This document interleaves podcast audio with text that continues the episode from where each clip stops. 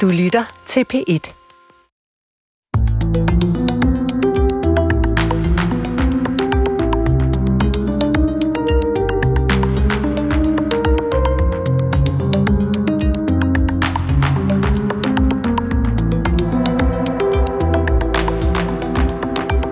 Skal man tro på Gud for at kunne formidle ham? Skal man for eksempel være kristen for at lave kirkekunst? Det spørgsmål blev rejst for nylig, da menighedsrådet i Ugeløse Kirke ønskede at skifte kirkens alterbillede ud, fordi de havde fundet ud af, at kunstneren ikke troede på Gud. Der skete ikke så meget mere i den sag, men den peger jo på det spørgsmål, som rejser sig i den identitetspolitiske verden, her hvor der i stigende grad indfinder sig krav om, at der skal være overensstemmelse mellem fokus og formidler. For eksempel kunne en hvid forfatter ikke oversætte den sorte amerikanske digter øh, Amanda Gormans bog. Og det er jo bare en sag blandt mange eksempler på, at identitetspolitikken har gjort sit indtog også i Danmark. Og når det kommer til kirke og tro, er det store identitetspolitiske spørgsmål naturligvis, skal man tro for at formidle troen? Og det skal vi reflektere om i dag, øh, og vi skal netop gøre det gennem billedkunstens optik. Derfor har jeg besøg af billedhugger, performer, tidligere professor på Kunstakademiet i København, og i øvrigt også gæsteprofessor andre steder, og kirkekunstner Bjørn Nørgaard. Ja, kirkekunstner, det, det, det, det skal vi lige vende tilbage til. Ja. Men du har lavet kunst, der står i en kirke. Ja. Og så har du lige lavet en dør til Christianskirken ja, Fredericia. Lige. Det er lille stykke tid siden. Ja, men den er, det er ikke så lang tid siden, den er blevet Nej. sat op. Nej. Du har også lavet et, øh, et alterbillede i Knebelkirke på, på Mols. Ja. Og så har du jo lavet den, øh, en kendt sarkofag for Ja. vor, vor dronning, øh, som hører til i en kirke, nemlig nede i, øh, i Roskilde Domkirke. Og øh, med hensyn til det med at tro, jeg anser mig selv for en håbefuld tvivler. Og det er jo fordi rationelle mennesker har det meget svært med troen. Ja. Og egentlig synes jeg, at øh, den, den besværlighed, den er vældig værdifuld. Øh, og tvivlen er et vilkår øh, i, i den der modernisme, vi nogle gange er rundet af. Ja. Men samtidig er det også klart, at, øh, at vi som mennesker og samfund bygger... Der er jo, jeg, jeg har lige læst en bog, der hedder Sapiens af ham der, Harari hedder han. Ja. Ja, øh, hvor han jo øh, meget fint beskriver, hvordan samfundet er en fiktion. Altså, vi tror, at samfundet er så meget logisk og materielt, altså, men det er ikke rigtigt. Det, der overhovedet gør, at vi hænger sammen som samfund, det er jo, at vi har en fælles åndelig forestilling om, hvad mennesket er, og hvordan vi hænger sammen. Og derfor kan man jo som rationel, øh, øh, moderne menneske jo sige meget, men der er jo ingen tvivl om, at det religiøse, den religiøse dimension er en fuldstændig uadskillelig del af os som menneske. Mm. Og det er jo det, der har dannet os gennem tiderne. Og hvis vi ikke, hvis vi ikke har det, det religiøse rum med, og de religiøse begreber med, så er det temmelig meget af det, der sker omkring os, som vi egentlig ikke rigtig fatter en brik af. Og, og det, det er ligesom min indgang til Ja. det. Og, og de billeder, nu er jeg jo så opvokset i et protestantisk land, og, og derfor er det de billeder og fortællinger, som jeg har fået med mig meget tidligt. Og dem kan man blive ved med at bruge. De er ikke rigtigt til at komme udenom vores kristne kulturarv. Det tror jeg godt, vi kan være enige om. Man alle. kan sgu komme udenom alt, ikke? men jeg synes, det er en dårlig idé at komme udenom. det er en dårlig idé, ja. Men hvordan går vi ind i dem? Det, det, det er også det, vi skal tale om. Og heldigvis har vi også en, en teolog med en os. rigtig teolog. En rigtig teolog. Ovenikøbet leder af afdelingen for systematisk teologi. Øhm, Johannes Stube Teilberg Christensen, velkommen til. Tak. Vi har før talt om det her med det identitetspolitiske. Jeg ved, det er noget, du går op i. Hvad er sådan dit, dit, dit blik på? Er der noget med identitetspolitik og kristendom? Er der noget om snakken? Noget af det, jeg bemærker, og noget af det, jeg interesserer mig for, det er, hvad vi mener, når vi bruger bestemte ord. Altså, Ja. hvad et begreb betyder. Ja. Og noget af det, som er så karakteristisk ved den identitetspolitiske diskussion, det er, at øh, man bliver stillet over for i dag sådan et alternativ identitet eller universalitet. Mm. Og på samme måde interesserer mig også for, at jeg lytter jo meget, når jeg hører religion, og så på den anden side fornuft, eller det mm. rationelle. Mm. Eller øh, vi kan tale om tro, og så på den anden side tvivlen. Og nogle af de der modsætninger, det er jo modsætninger, som øh, vi har arvet. Ja. Øhm, men øh, det er også nogle modsætninger, som modsiges i den kristne tradition øh, hvor der både findes en dyb erkendelse af berettigelsen, altså det, det sandheden i nogle af de modsætninger, for eksempel mellem tro og tvivl. Det kender de fleste jo til, at de kan erfare sig som havende mm-hmm. for eksempel meget livsmod eller være dybt fortvivlet. Så bliver det erfaret som en modsætning. Men det er jo ikke det eneste, der er at sige, for der er også en dyb, dyb sammenhæng mellem de to begreber. Og det er noget af det, så når du spørger til identitetspolitik, ja. så kunne man sige, så er det faktisk en teologisk opgave at tænke mennesket på en måde, så det universelle og det fælles ikke bliver spillet ud mod det, der har at gøre med det dybt personlige den store sammenhæng, som Grundtvig øh, øh, udtrykte det. Øh, men, men så lad mig spørge dig sådan helt plat, som den journalist der er. Altså, skal man tro for at formidle troen? Øhm, igen, det spørgsmål, det har nogle forudsætninger. Det ja. har forudsætning. Ikke? Så skal jeg sige ja, eller også skal jeg sige nej. Det er det. og hvis jeg siger det ene, eller jeg siger det andet, så øh, er jeg ikke, øh, repræsenterer jeg ikke den tradition, jeg står i. Nej. I en luthersk sammenhæng, der er det kun den tvivlende, der kan tro. Ja. Så, så derfor. Men jeg vil gerne, og det kan være, at vi kan vende tilbage til det, forklare, hvorfor man ikke bare kan svare nej på det spørgsmål og sige, det er fuldstændig lige meget. Ja. Øh, men altså, det er jo netop så godt, at vi har lidt tid mm. til at, øh, at reflektere over spørgsmålet. Så kan man selv sidde, øh, måske bag højtalerne og tænke sig, hmm, siger jeg selv ja eller nej, og måske til slut kan man, kan man svare på, øh, på spørgsmålet. Forhåbentlig ikke. eller forhåbentlig ikke. Og nu har jeg, jeg springer lidt, men jeg har fulgt lidt med kun i artikler og sådan noget, øh, i den her nye bibeloversættelse. Mm. Øh, og, øh, og det, jeg har hørt indtil nu, er jeg vældig lidt begejstret for. Og det er jeg, ikke fordi jeg sådan går op i, i, i øh, folk kan jo skrive, hvad de vil, men, men det er det der, at øh, det er ligesom et forsøg på at gøre det ubegribeligt begribeligt.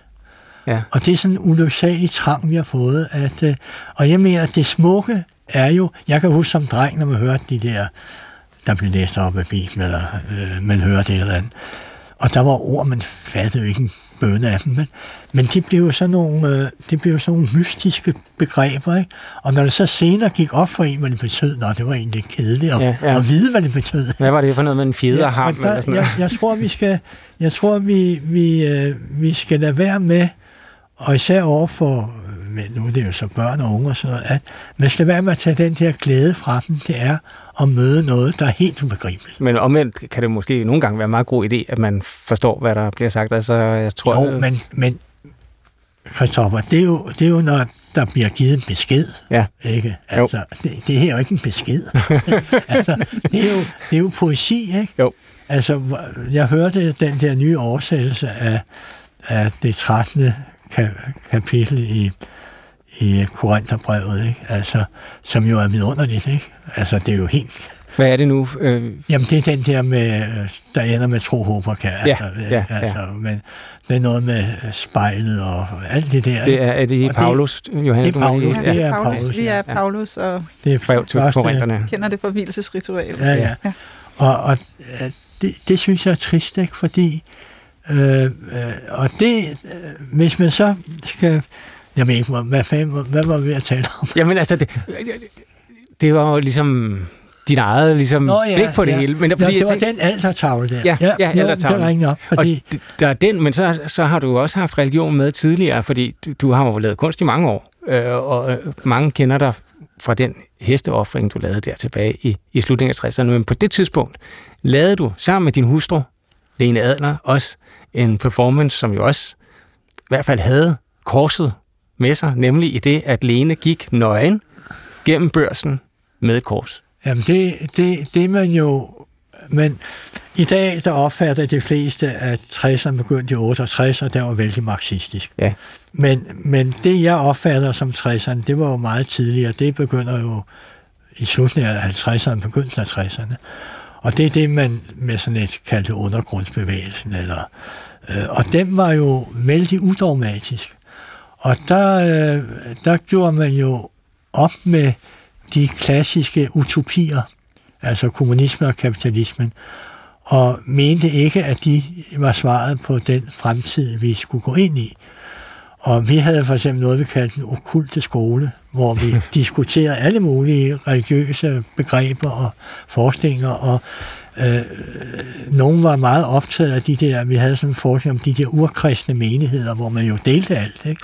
Og det hang jo meget sammen med de der kollektive opfattelser. Man, man ønskede ikke den der form for ejendomsret, men havde en helt anden opfattelse af, øh, nærdemokrati. Og, ja, så en protest mod kapitalismen, men, men hvad skulle korset? Jamen, jeg mener ikke, om det var en protest mod kapitalismen. Det var bare, med billeder andet. Ja. Øh, og var egentlig ret ligeglad med den kapitalisme der. Man mente, den var, den var død og bort. Ikke? Og så ud af det, der øh, sprang jo så også, at vi samtidig gik med de her kunstneriske billeder. De første ting var meget minimalistiske, altså de var næsten billedløse, ikke?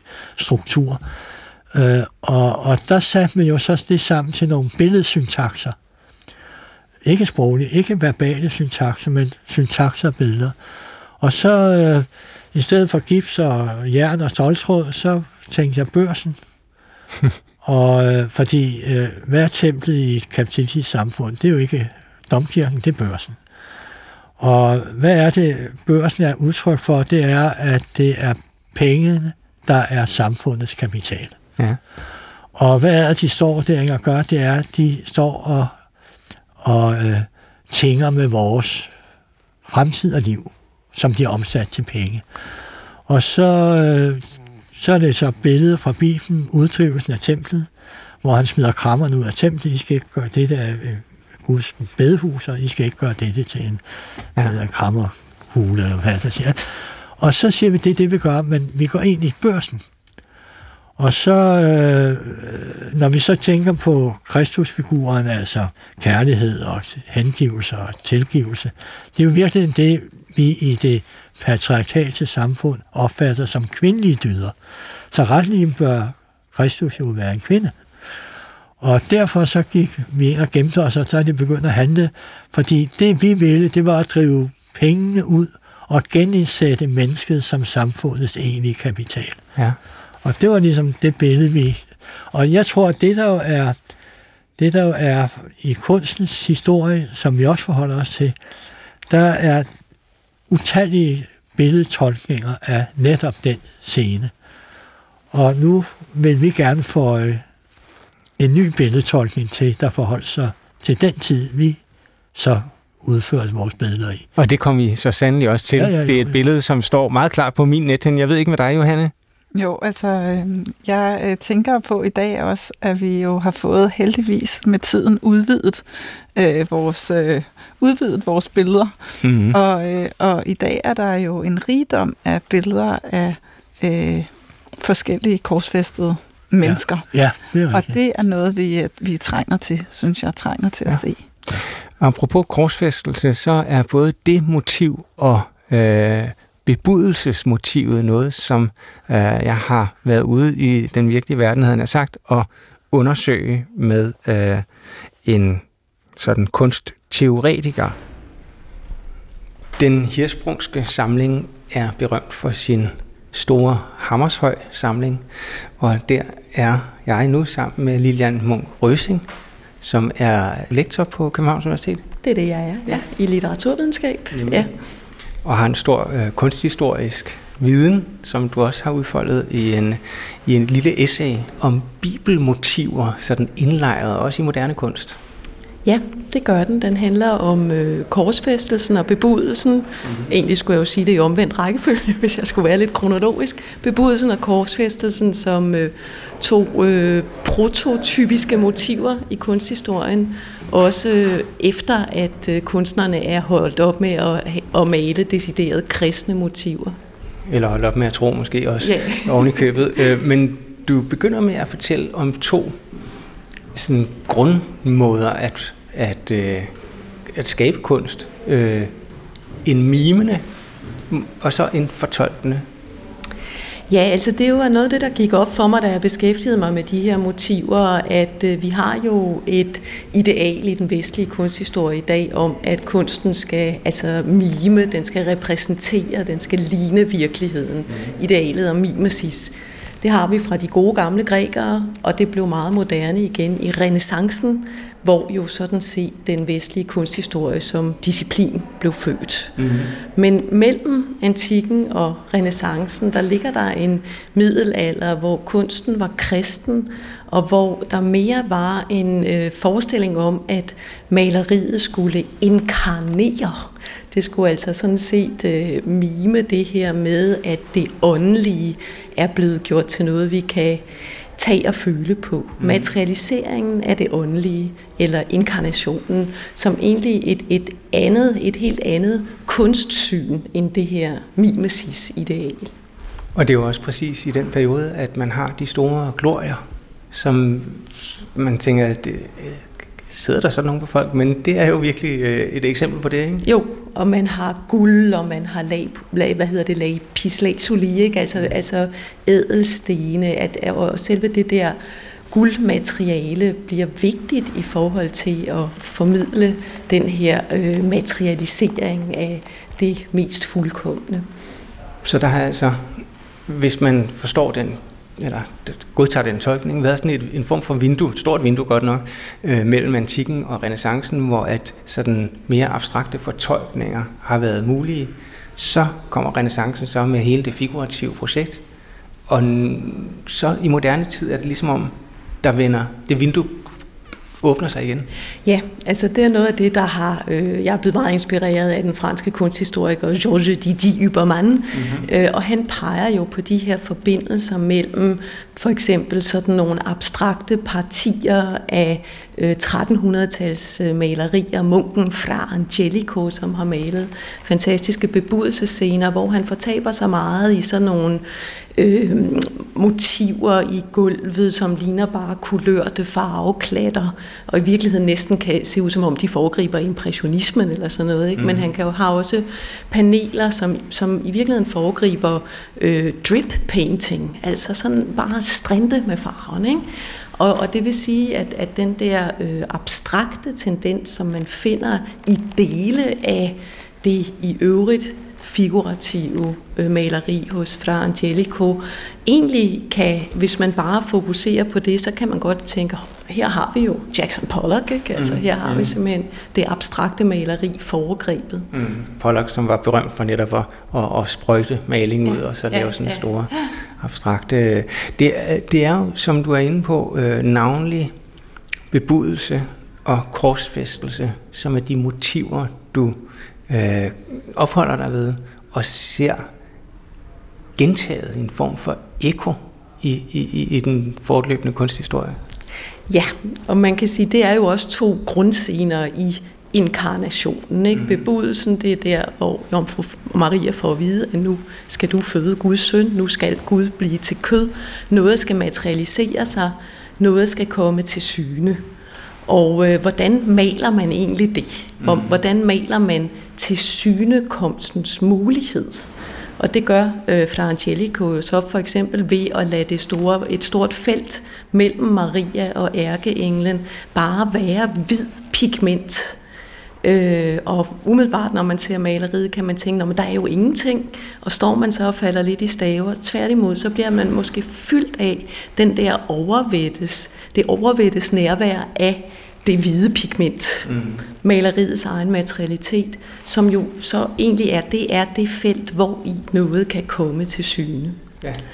Øhm, og, og korsfæstelsen, det er jo så i den anden ende af historien, ikke, som man på en måde kan sige, er inkarnationen sådan fuldbyrdelse, den ultimative inkarnation. Nu hænger Gud på korset, han bløder, han lider, Øh, og netop det her med, med blodet, det her overskud af materie, det har jo så givet anledning til, også for de her tidlige kristne malere, at de har strintet med rød farve for at at lave de her blodpletter, og det tænker jeg på en måde foregriber en anden, eller er en anden grundlæggende gestus i maleriet. Det maleriet handler også om at afsætte kropsvisker. Mm.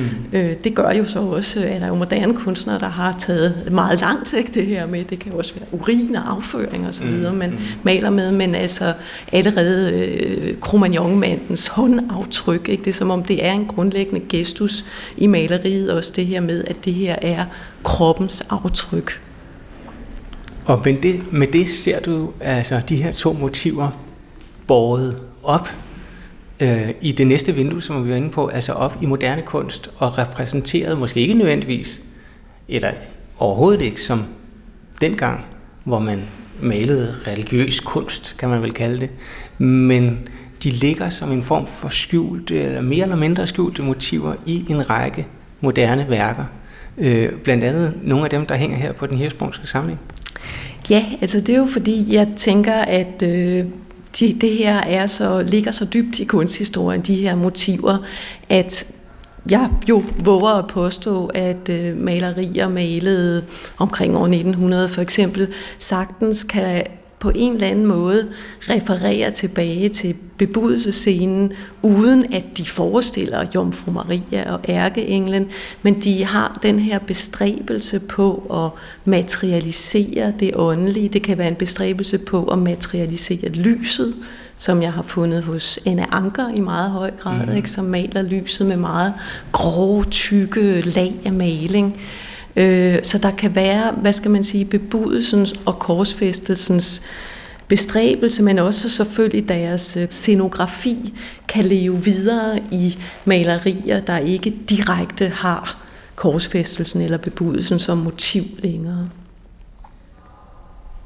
Det er så spændende. Lad os øh, begive os ud i samlingen og se, om vi kan øh, finde nogle skjulte bebudelses- og korsfæstelsesmotiver. Ja. Nå, men øh, ja. hvor er det, de hænger hen? Altså her er der selvfølgelig, her er Anna Ankers øh, blinde kone. Der har vi de her øh, solreflekser på væggen, som jeg tænker faktisk er øh, beslægtet med bebudelsesmotivet. Det er materialiseringen af lyset, og det er forstærket af, at den kvinde, der sidder, hun er blind. Hun kan ikke se. På den måde gør maleriet ligesom opmærksom på, at lyset er ikke bare noget, man ser. Lyset kan også være noget, man føler. Lyset kan være taktilt. Øh, og det, det er faktisk, øh, det, det der er det første maleri, hvor Anna Anker maler de her solens reflekser i baggrunden på væggen, som sådan nogle rumpeformer. Øh, og det er jo det, der siden bliver nærmest hendes øh, yndlingsmotiv. Ikke? Mm-hmm. Hun opdager det i forbindelse med den blinde. Ja, det, det var da fantastisk, at, at vi lige stod på hende. det var hun altså, en blind kone i sin stue hedder ja. maleriet. Ja. Det er en anker. Jeg siger det også, hvis man har lyst til lige at sidde derhjemme og slå det op, ja. øh, hvad man garanteret kan. Og det er jo ligesom, ja, det er sådan et, et, et hvis, hvis jeg bare tror, jeg gik forbi og så det, så ville jeg se sådan et almuemotiv, en, mm. en, en ældre blind kvinde, som sidder sådan lidt i skygge i sin stue. Hun er, hun er ikke en jomfru, hende, eller det, det kan hun jo godt være. Men, en gammel jomfru, men, men, så ja. Men, men det er helt tydeligt. Ja, at der foregår den der øh, materialisering af lyset, ikke, som jo. er et levn fra, fra bebudelsesmotivet.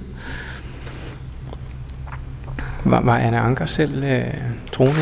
Nej, det er der ikke noget, der tyder på. Nej. Det er der faktisk ikke. Så jeg øh, kalder det jo egentlig også for, for så vidt som jeg kalder hendes solreflekser for en form for bebudelsesmotiv, så kalder jeg det også hendes, hendes øh, sådan sekulære version af, af bebudelsen. Ikke? Mm. For jeg kan godt på en måde tænke godt, man kan oversætte det lidt for hende, er, er det guddommelige lyset, det absolute princip, det er lyset så øh, det bliver ikke et spørgsmål om, at Gud skal materialisere sig. Det bliver et spørgsmål om, at lyset skal materialisere sig, og så får vi de her meget groft malede øh, lysreflekser. Der, nu kan jeg se øh, ja. skiltet, der peger hen. Der går, nu går vi lige ind i Hammershøj, kan vi se her.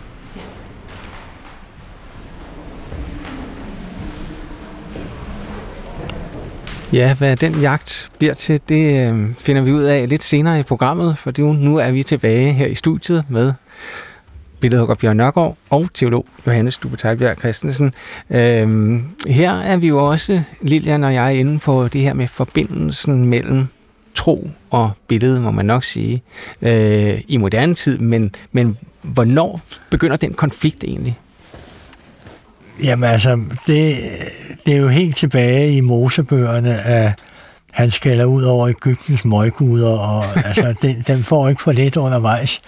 Og øh, det her med at og man må, altså i, i det, det der lovtekster, man må jo simpelthen ikke afbilde de her øh, guder. Altså det, det, der er jo sådan set lagt op til noget, som senere hen kan tolkes som billedforbud. Som billedforbud. Og det interessante er jo også, når vi, altså vi har jo ingen billeder.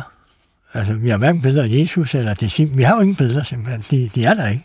Vi har teksterne, ikke? Og, mm. øh, og øh, ikke engang en lille tegning. Nej, jo, det, det, men den får vi jo først, når de begynder at danne de der små menigheder, hvor de, for eksempel fisken, så ja. har de sådan noget.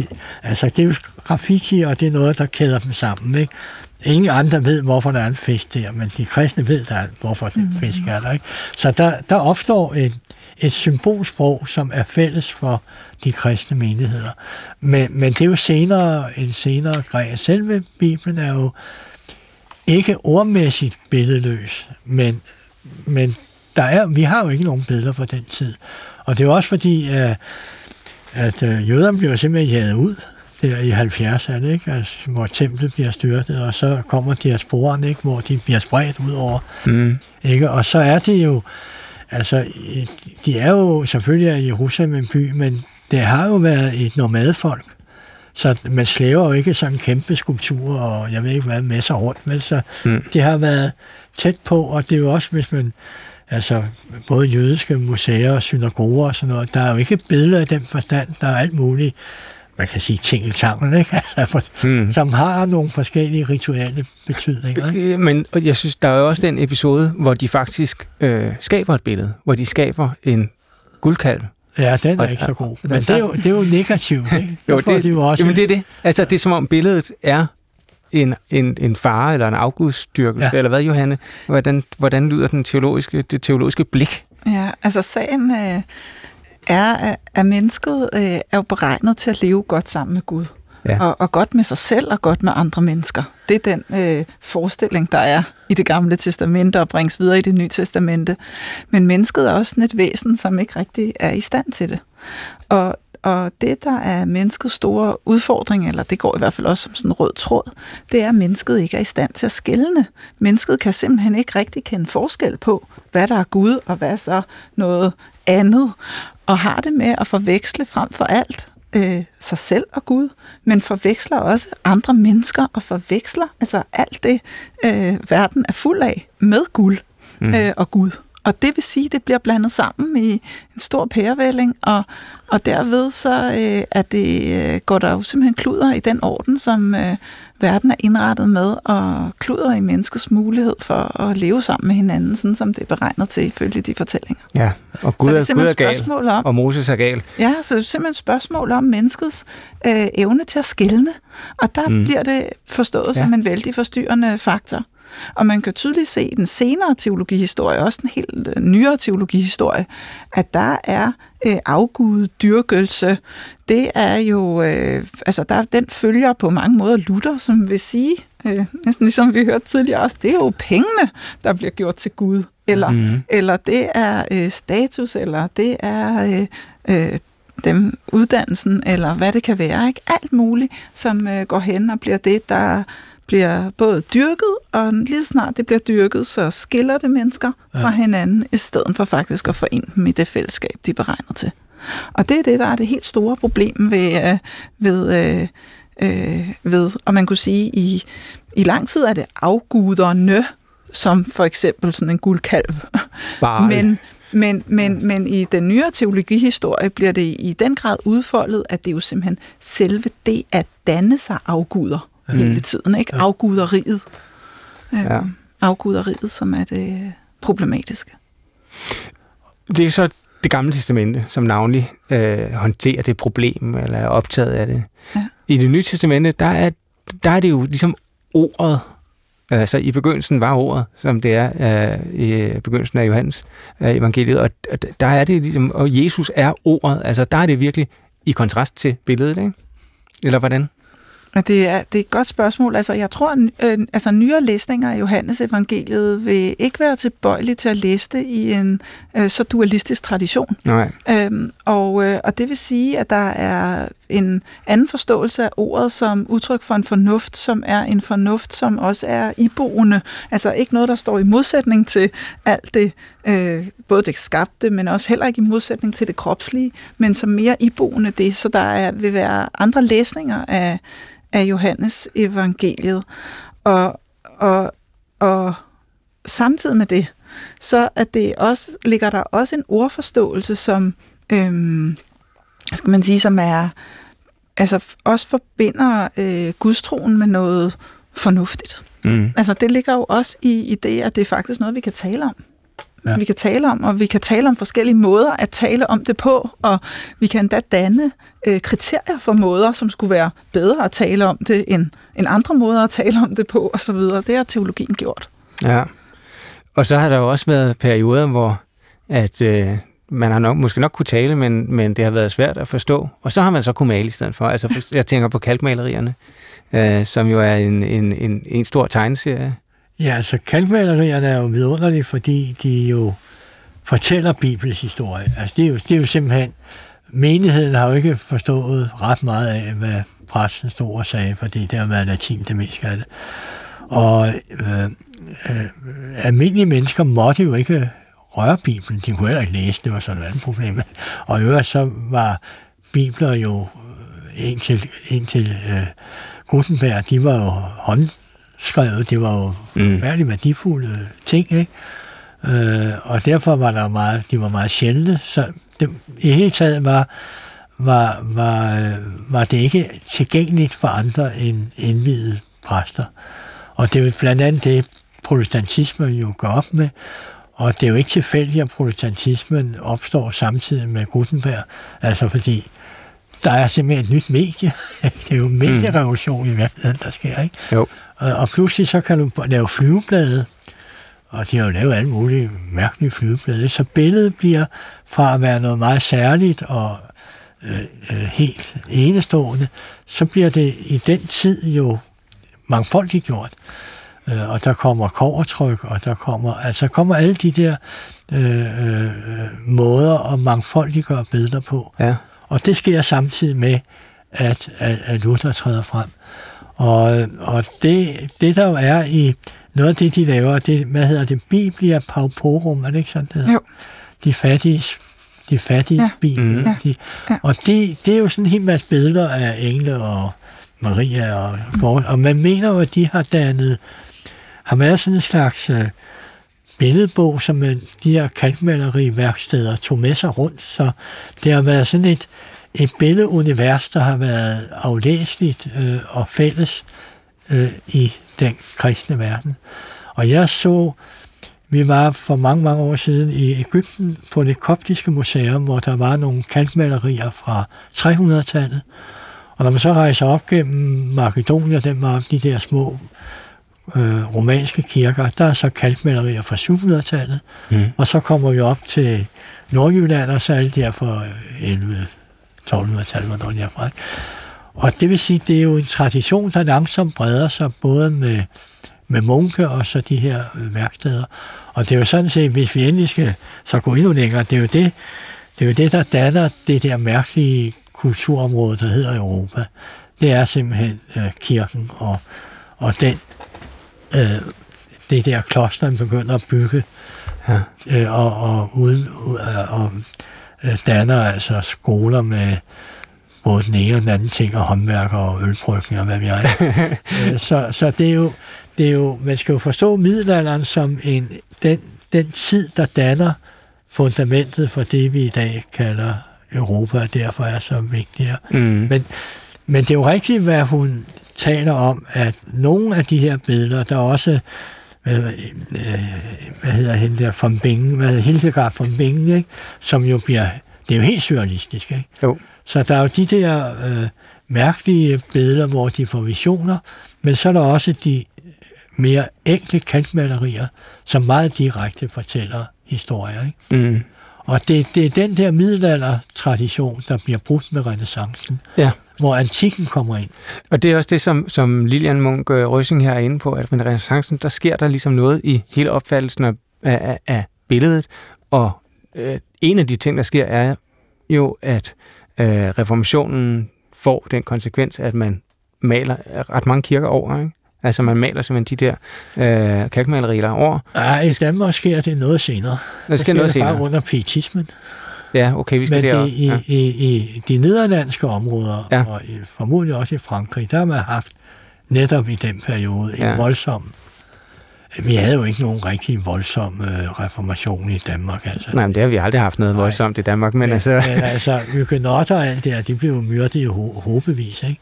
Jo. Så der, der gik det hårdt til. Og der har været en egentlig billedstrid, hvor man ville fjerne billedet, fordi det, som, som du talte om, altså, det forstyrrede simpelthen. Ikke? Det, Ja. det, det forvirrede os. Ikke? Det forvirrer, det bliver, det bliver anset for at være ugudeligt, eller... Altså, ja, men det er også det, lige pludselig så kan alle mulige gå og danne sig egne forestillinger. Mhm. Mm-hmm. Og det, det er noget råd. altså, så, så bliver de lidt på afveje. Og der er vi jo inde på identi- tidlig identitetspolitik, mm. hvor man skal sørge med at tro og mene, øh, hvis man skal frem med, med budskabet. Er det ikke rigtigt? Det er, altså jeg vil tro, at man skal forstå øh, netop den udvikling i sammenhæng med den splittelse, der sker inden for de protestantiske kirker. Ja. Øh, og den øh, kommer i kølvandet på en diskussion om øh, lærespørgsmål, dogmatiske spørgsmål, øh, flere af de vigtigste diskussioner om sakramenterne. Og sakramentsteologien, den drejer sig i meget høj grad øh, om at forstå sammenhængen mellem, øh, mellem øh, ord og verden, men, menneske mm. og verden. Ja, ja. Og, øh, og der øh, lander øh, den lutherske øh, tænkning og den reformerte to helt forskellige steder. Og, øh, og den reformerte med, man kan sige på en måde, en større, altså den har, har både en, en større tillid til menneskets evne øh, til øh, at holde øh, fokus, kunne man sige. Øh, på en måde en større tillid, men på den anden side også samtidig derfor en afvisning af, af, af alt det, øh, som ikke er den, den, den, den menneskelige, øh, det, det menneskelige fokus på Gud, som mm. altså kan være billederne. Og der er det anderledes i den lutherske tradition, som faktisk kan man sige, det er jo sådan set ikke fordi, den lutherske tradition, den afviser ikke billederne, men den bifalder dem heller ikke bare som om det var noget, der ligesom var helt, mm. men har faktisk et mere ambivalent forhold til dem, fordi det er noget, der kan, ligesom den egentlig også har til sit eget ord, altså teologien, øh, øh, den kan også tage fejl, og den kan også udtrykke sig rigtigt, og det samme, det gælder sådan set billederne. De kan være pædagogiske, øh, gode pædagogiske, ja, ja, ja. man får næsten lyst til at sige redskaber, mm-hmm. set ud fra sådan luthersk. Altså, dem kan man, øh, de, kan, de kan virke, men de kan også gøre det modsatte, men begge dele er faktisk muligt. Og den reformerte, det er altså, er det kalvinisterne, Calvin, kalvinisterne i, i ja. Nederlandene? Ja, ja. ja. Øh, ja, der sker noget, og, og det gør det også her i programmet i Tidsånd øh, med Bjørn Nørgaard, Johannes Tuve Teilberg Christensen. Vi har været nu øh, et relativt hurtigt øh, øh, tur gennem først det gamle testamente, så ordet, og nu er vi oppe ved reformationen og kalvinisterne og nærmer os øh, moderne tid. Og det er jo her, hvor Hammershøj opholder sig. Ja, ham som mig og Lilian Munk Røsing har været inde og kigge på i øh, den hirsprungske samling. Eller rettere, vi skal prøve at finde de bibelske motiver, der gemmer sig skjult i hans malerkunst.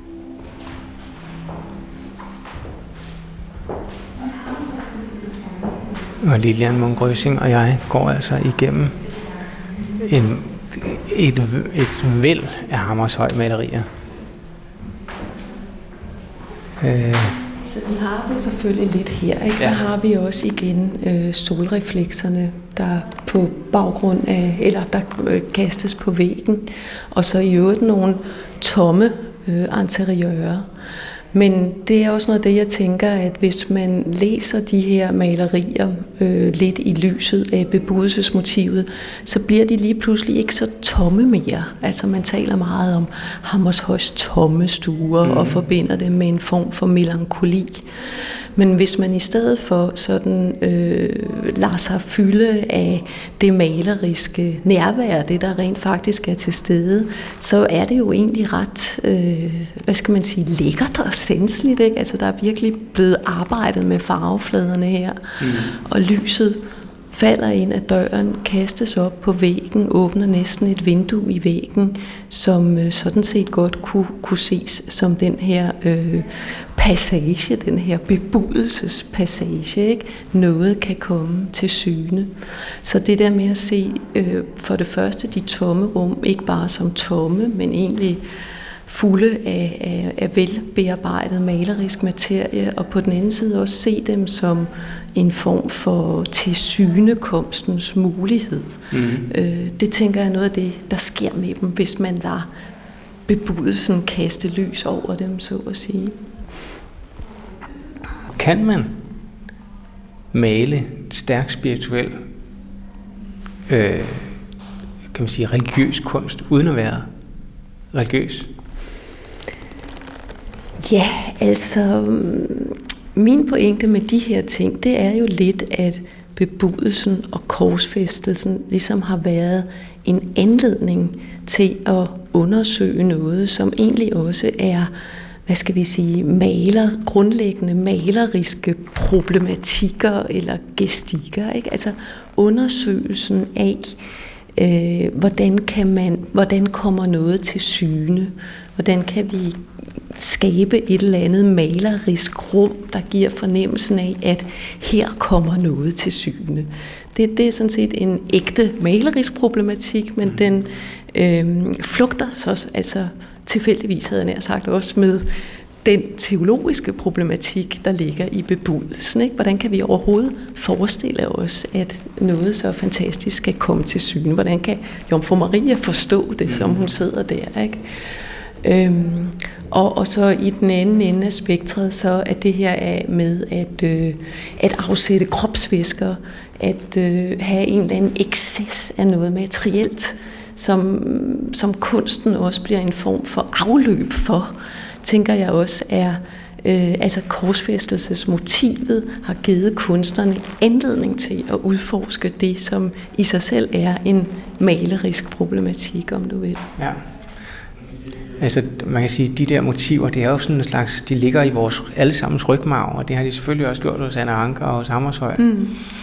Men jeg tænker også, øh, Lilian, du har jo din gang, daglige gang på universitetet, mm. øh, hvor at hele spørgsmålet om identitet er noget, som jeg tror fylder utrolig meget blandt mm. de studerende de her år. Mm. Øhm, og hele spørgsmålet om, skal man ligesom, kan man sige, repræsentere det, eller være det, som man repræsenterer i sin kunst. Mm. Og der tænker jeg jo, altså, hvad betyder det så for, øh, om man skal være ja, troende for at lave øh, kirkekunst eller kristenkunst? Jamen altså, nu synes jeg jo, at de her teologiske problemstillinger, de er øh, så spændende øh, og, og filosofiske, eksistensfilosofiske, hvad du vil, at øh, man behøver ikke at være troende for at, at fordybe sig i dem. Øh, men... Øh, så, og så tænker jeg også, at der er et eller andet, det er altså også en pointe hos Didi Ybermann, at det er jo ikke sådan, at sådan en som Fra Angelico, han er troende, han er munk, men det er egentlig ikke sådan, at han tænker, nu vil jeg illustrere et, et teologisk dogme ved at male sådan og sådan. Han, han sidder og fordyber sig med, ved at bearbejde det her hvide pigment. Og, øh, og det, som Didi Ybermann siger, det er jo sådan set, at det han gør, det er, at han, det er en form for eksegese men altså ikke en intellektuel eksegese. Det er meditativt arbejde med materialet, og, og der kommer ud af det noget, som er øh, i virkeligheden også en form for, for, for Guds forestilling. Altså det her hvide, Gud er i det her hvide øh, maleriske materie, hvor noget kan komme til syne. Han er en slags mulighedsrum, og han omslutter dig, fordi munken foran det her billede øh, vil opleve, at den hvide pigment, der er midt imellem ærkeenglen og Jomfru Maria, den svarer faktisk også til hele klostercellens hvide pigment omkring ham. Mm. Så, så forestillingen er den, at den munk, der sidder og fordyber sig sanseligt i billedet, kan få sådan en, en meditativ oplevelse af at være omsluttet af Gud som et øh, skærmende mulighedsrum. Og det skulle, kunne, kunne man jo også sige i lange teologiske traktater, ikke? men pointen er ligesom, at her bliver det til en sanselig oplevelse, og, og ikke noget, som kunstneren heller nødvendigvis har tænkt, nu vil jeg give folk denne oplevelse, men noget, der simpelthen er sket i hans eget sanslige forhold til, til det maleriske materie, han har arbejdet med. Spændende. Så det, øh, man behøver måske ikke som kunstner, selvfølgelig kan man sige at være troende for at lave religiøs kunst, men øh, Gud skal nok komme og indhente dig bagfra. Sådan kunne man måske også sige det, ja. Hvor var det en fornøjelse at være på øh, den hirsprungske samling med dig, øh, Lilian von Grøsing? I lige måde. Vi går ud af den hirsprungske samling og ind i øh, studiet, eller tilbage til studiet her i, i DR-byen med øh, Johannes Due Tejbjerg Christensen og Bjørn Nørgaard. Lad mig lige høre, køber I den her teori om, at øh, bebudelsen manifesterer sig hos Hammers, Hammershøj? Og det, det vil jeg ikke udtale mig om. Altså, det, øh, øh, altså, det er jo sådan i, i der, hvor jeg bliver som kunstner dannet i 60'erne, at, øh, at øh, det, man, kan ikke, man kan ikke gå ind og censurere andre menneskers måde at opfatte et billede på. Det, det, det er de selv ansvarlige for. Man kan lade sig inspirere af det, eller man kan tænke, det er det ringe og skære nonsens, eller hvad man nu vil. Ikke? Men, men jeg har ikke, altså, hun er i sin gode ret til at tolke, hvad hun nu vil tolke ind i de her øh, billeder. Ikke? Og det er jo selvfølgelig også derfor, at, at billedet er en utroværdig størrelse. Ikke? Det fordi mm. billedet jo ikke, som ordet, ordet er, ordet er det mest sociale medie, vi har selvom det, vi kan også være fuld af løg selvfølgelig. Men, men altså grundlæggende, så er ordet jo det, vi i hvert fald til syneladende forstår, hvad hinanden siger. Ikke? Mm. Hvor at billedet har jo en helt anden struktur. Det er jo et ikke-verbalt syntaks, syntakser, ikke? som danner nogle strukturer, der er ikke umiddelbart lader sig identificere med konkrete ting i virkeligheden. Jo, men det, det er jeg med på, men, men man kan også ligesom sige, øh, hvis man kan læse bebudelse ind i Hammershøj og Skagensmalerne, øh, så kan man læse bebudelse ind i hvad som helst. Så kan, så kan alle lade sig gøre. Altså, så, så er... Men, men, ja. Eller hvad? Johanne, hvad, hvad tænker du? Ja, altså, øh, det er jo spørgsmål øh, hvem læser hvad ind i hvad. Mm. Når du rejste spørgsmålet om, øh, om i forhold til kirkekunst, mm. og, og så er det jo øh, så er det jo væsentligt, hvem beslutter, at noget skal være der, og hvorfor. Og det kan de jo, altså det er jo deres beslutning, så er det sådan set underordnet. Det er jo derved, at det får den betydning i den sammenhæng, at det er der nogle mennesker, nemlig en ganske bestemt menighed, der tager ansvar for ja. at give det det. Og det er jo sådan set det samme. Altså på en måde, der er noget ved det, som er lidt parallelt til den rolle, som bestemte tekster spiller i, øh, nu vi tager i den danske folkekirke, de såkaldte bekendelseskrifter. Mm. Det er jo alle sammen tekster, som øh, er vidt forskellige, vidt forskellige genrer. De er blevet til på forskellige tidspunkter i historien. De har et forskelligt indhold. De kan ikke engang altså, bare sådan harmoniseres. Mm. Men de gælder som den danske folkekirkes bekendelseskrifter, fordi nogen på et tidspunkt, og i Danmark, der var det øh, kongen bag på et tidspunkt, og så fik vi danske lov, og så blev det bekræftet i grundloven. Men det vil sige, at der er nogen, der har taget ansvar, og dermed bliver de så til bekendelseskrifter, men, men deres normative betydning er noget, de bliver tildelt det noget, de af bliver tildelt. en mening, ja, eller en menighed, der, der, der siger, at, at vi... Så, og på samme måde, så kan man sige, så at træffer menigheden jo rigtig mange øh, forskellige beslutninger. De mm. kalder også en præst, som de siger, vi giver, du må være den, der forkynder for os. Og det betyder jo også, at de forventer, at når den præst taler, og så er det evangeliet, de får forkyndt, og ikke noget andet. Mm. Øhm, Men det, der var jo den her menighed i øh, Ugerløse, mm. øh, som er et sovn her på Sjælland, som, eller det var rettere menighedsrådet, men de er jo også repræsentanter for menigheden, som ville have øh, kirkens alterbillede skiftet ud, efter de havde læst en artikel med kunstneren, hvor de fandt ud af, at hun troede altså ikke rigtigt på Gud. Mm. Det må jo så betyde, det er fair nok, altså, det er jeres ret, eller? Øh, det, det er bestemt deres ret. Man kan, undre, man kan undre sig over det. Man kan undre sig over, øh, og det jo er jo selvfølgelig, som du siger, måske også lidt typisk for vores tid, at man kan undre sig over et øh, menighedsråd, som øh, tillægger værdien af noget bestemt, ja, ja. et billede, i, altså lægger det hos kunstneren, og så endda knytter det til kunstnerens person, eller hvad det nu mm. kunne mhm. være, i stedet for faktisk at tage ansvar for sig selv, altså træde i karakter øh, som øh, myndige kristne, som øh, lytter og ser og mhm. dømmer. Mm. Men jeg øh. tror, at menighedsrådet der nu, alterbilledet det for, forestiller en trappe. Og de har sikkert forestillet sig, at det var en trappe op til himlen, eller Jakobstien, eller hvad ved jeg. Lige pludselig læser de et interview, og siger, hey, det er bare en trappe hjemme fra køkkenet. Ja, vi, vi, har jo, vi har jo en, en meget interessant... Der er jo flere konflikter i det her. Der er jo dels det, du peger på, ikke? altså menighedens eget ansvar for, hvordan de læser de her ting. Mm. Men det andet, det er jo også det, at, øh, at det er et moderne kunstbegreb, som jo er meget forskelligt fra både det, der var i middelalderen og i renaissancen, hvor, hvor øh, øh, billedet ligesom har en egen logik og en egen struktur, og vi opfatter jo det der at gå ind og tage en kunstners billede ned, det er et overgreb på en kunstners ytringsfrihed. Ja. Og så får vi kirkens rum, og så et sekulært kunstnerisk rum. De kommer til at slås derinde. Ikke? Og det er, jo, det er jo en konflikt, som er øh, vældig kompliceret. Men altså, kan det ikke blive lidt fladt, hvis det guddommelige er overladt til formidlere, som ikke rigtig tror på det, som de prædiker eller eller fremstiller, Johanne?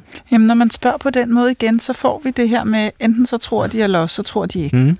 Og, den, øh, og den, det alternativ, det er egentlig, altså bevæger vi os inden for en religiøs måde at tænke på, og så bruger jeg ordet religiøs her lidt negativt, ja. fordi, øh, fordi den nyere teologi jo i høj grad også forstår den kristne øh, tradition som en, der ikke er religiøs, øh, eller i hvert fald en, der unddrager sig, øh, unddrager sig det alternativ. For alternativ religion, ikke religion, det er også, at enten så drejer det sig om Gud, eller også så drejer det sig om en verden, der er modsat Gud. Mm. Men i den kristne tradition, der er verden jo ikke modsat Gud, og den er heller ikke Gud. Den er, den er noget helt tredje, og det, kan, det er der rigtig meget at sige til. Men når man skal, altså, men lige til det spørgsmål, så er det faktisk, det er egentlig et falsk alternativ. Og det er og det er øh, det, der er årsagen til, at det bliver så utrolig afgørende, at de mennesker, som er den menighed, de faktisk kan træde frem og bruge deres egen dømmekraft. Fordi mm. ellers ville de jo være underkastet enten en autoritet, der var Gud, eller underkastet øh, verdensstrukturer. Men det er de ikke. Altså, de, skal, de behøver ikke at stille sig, øh, hvordan skal man sige, de skal heller ikke guddommeliggøre hverken kunstværket, eller den kunstner, der har lavet det, eller afvise det helt, men de kan faktisk forholde sig til det frit. Og det betyder jo, hvis jeg hører dig rigtigt, mm. at det kristne svar på det enten eller spørgsmål, ja. som jeg stillede, i virkeligheden også er en afmontering af hele det identitetspolitiske projekt, for, som jo netop hele tiden kræver, at du siger, at du enten er det ene eller det andet. Ja, ja, ja nogen vil sige, at det afmonterer det identitetspolitiske og det øh, universalpolitiske. Øhm, man kunne også sige, at det bekræfter begge dele. det vil være en anden måde at, at, sige, at sige et både og. Øh, for, for det, der er, det man kan sige, vi ikke kommer udenom, at bruge ordet religion, så er det noget med Gud, og det er noget med hele verden i universet. Hvis vi taler kristendom, så er det en bestemt forståelse af Gud. Mm. Det er den Gud, som er det menneske, der hænger på det kors. Det skal vi jo hele tiden huske. Så hvis vi spørger, hvordan er det så formidlet, altså, så er det jo, så er det jo korsopstandelse, vi taler om. Det er jo ikke et eller andet abstrakt, universelt gudsbegreb. Det er jo et ganske, en ganske bestemt øh, tradition. Og, hvis vi, og hvis vi så går videre det, og vi siger, hvad tro så? Så er tro er jo det menneske, der ved at se på det kors, får indsigt øh, i sit eget liv som menneske, som et, som et sandt menneske, og et menneske, som både kan, kan, kan lide og, og stå op igen.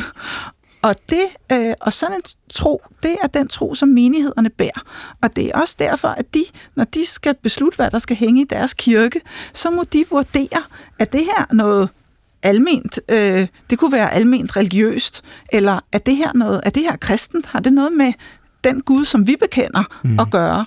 Og de kan se, at det her er et udtryk for, at vi kan blive tilgivet, at vi kan stå op igen fra vores lidelse, eller er det faktisk noget, som tværtimod gør os modløse? Øh, er det noget, der ængster os? Er det noget, der... Det er sådan nogle klassiske lutherske kriterier. Mm. Ængster det? Forskrækker det som vidighederne?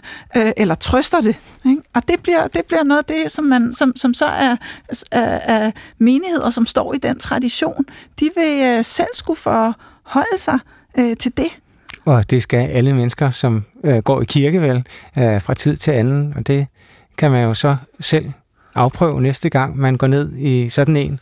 Eller man kan, hvis man øh, er på Djursland, lægge vejen forbi Knebelkirke, hvor du, Bjørn Nørgaard, har lavet øh, alterbilledet og en korsfæstelses ja. øh, en, en korsfæstelse, som jeg godt kan, kan afsløre, ikke er sådan helt traditionel. Nej, jeg har jo befriet ham fra korset. Ja.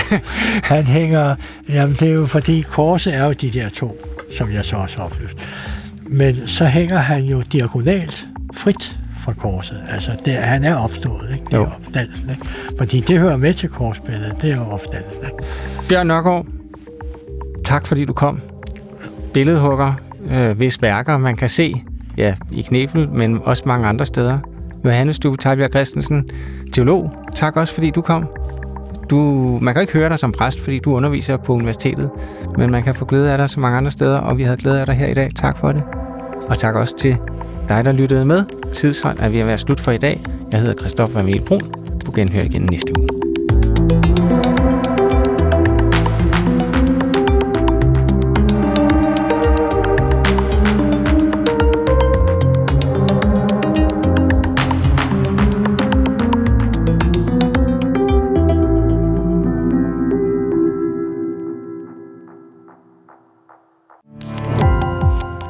Gå på opdagelse i alle DR's podcast og radioprogrammer. I appen DR Lyd.